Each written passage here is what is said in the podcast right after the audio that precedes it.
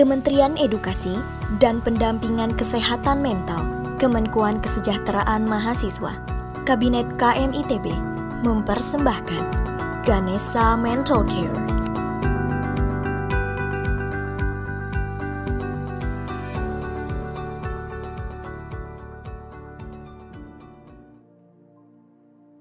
Saat ini, pandemi virus corona tidak hanya mengancam kesehatan fisik, namun juga kesehatan mental setiap individu.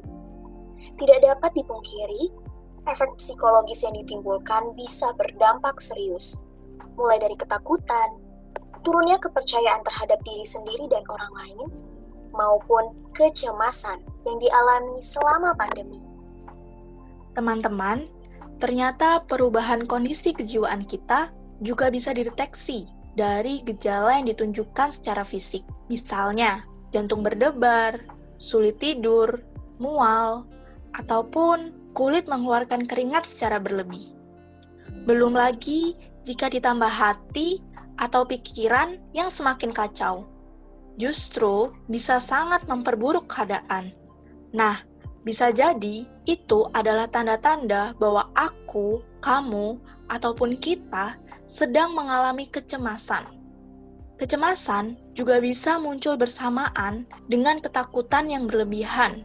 Hal ini dipicu karena uncertainty atau ketidakpastian, dan juga banyak sekali berita-berita negatif yang beredar saat pandemi ini. Lalu, apa ya yang bisa kita lakukan untuk menangani atau setidaknya menurunkan level kecemasan kita saat pandemi? Nah, teman-teman, kita bisa mulai untuk melakukan self-care secara berkala. Self-care bisa diawali dengan tahap penerimaan dan penyadaran diri. Kita harus menerima dan menyadari bahwa emosi yang sedang kita rasakan saat ini adalah wajar.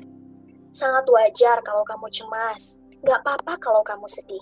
Gak apa-apa kalau moodmu sedang tidak baik. It's okay to not be okay.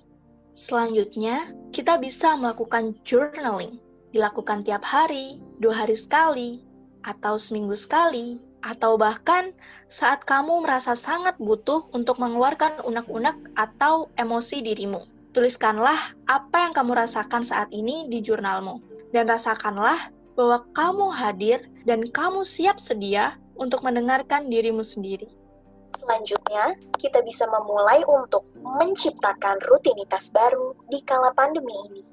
Sebisa mungkin, kita memilih rutinitas yang dapat memantik atau meningkatkan kebahagiaan diri. Misal, aku akan mencoba olahraga ataupun hanya sekedar jalan mengelilingi rumah minimal 15 menit sehari. Aku akan mempersilahkan diriku untuk tidur 8 jam sehari agar aku mendapatkan istirahat fisik yang cukup. Atau, aku akan memperbanyak makan buah dan sayur setiap minggunya. Walau di rumah aja, fisik kita harus tetap sehat.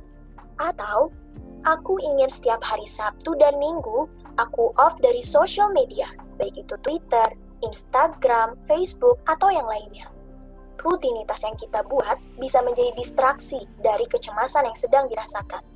Distraksi ini merupakan distraksi yang sehat.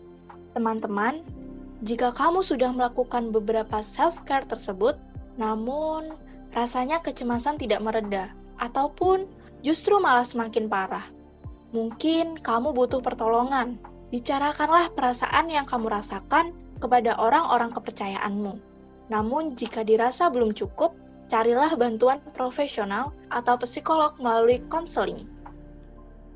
Semoga aku, kamu, dan kita semua sehat selalu baik secara fisik maupun mental.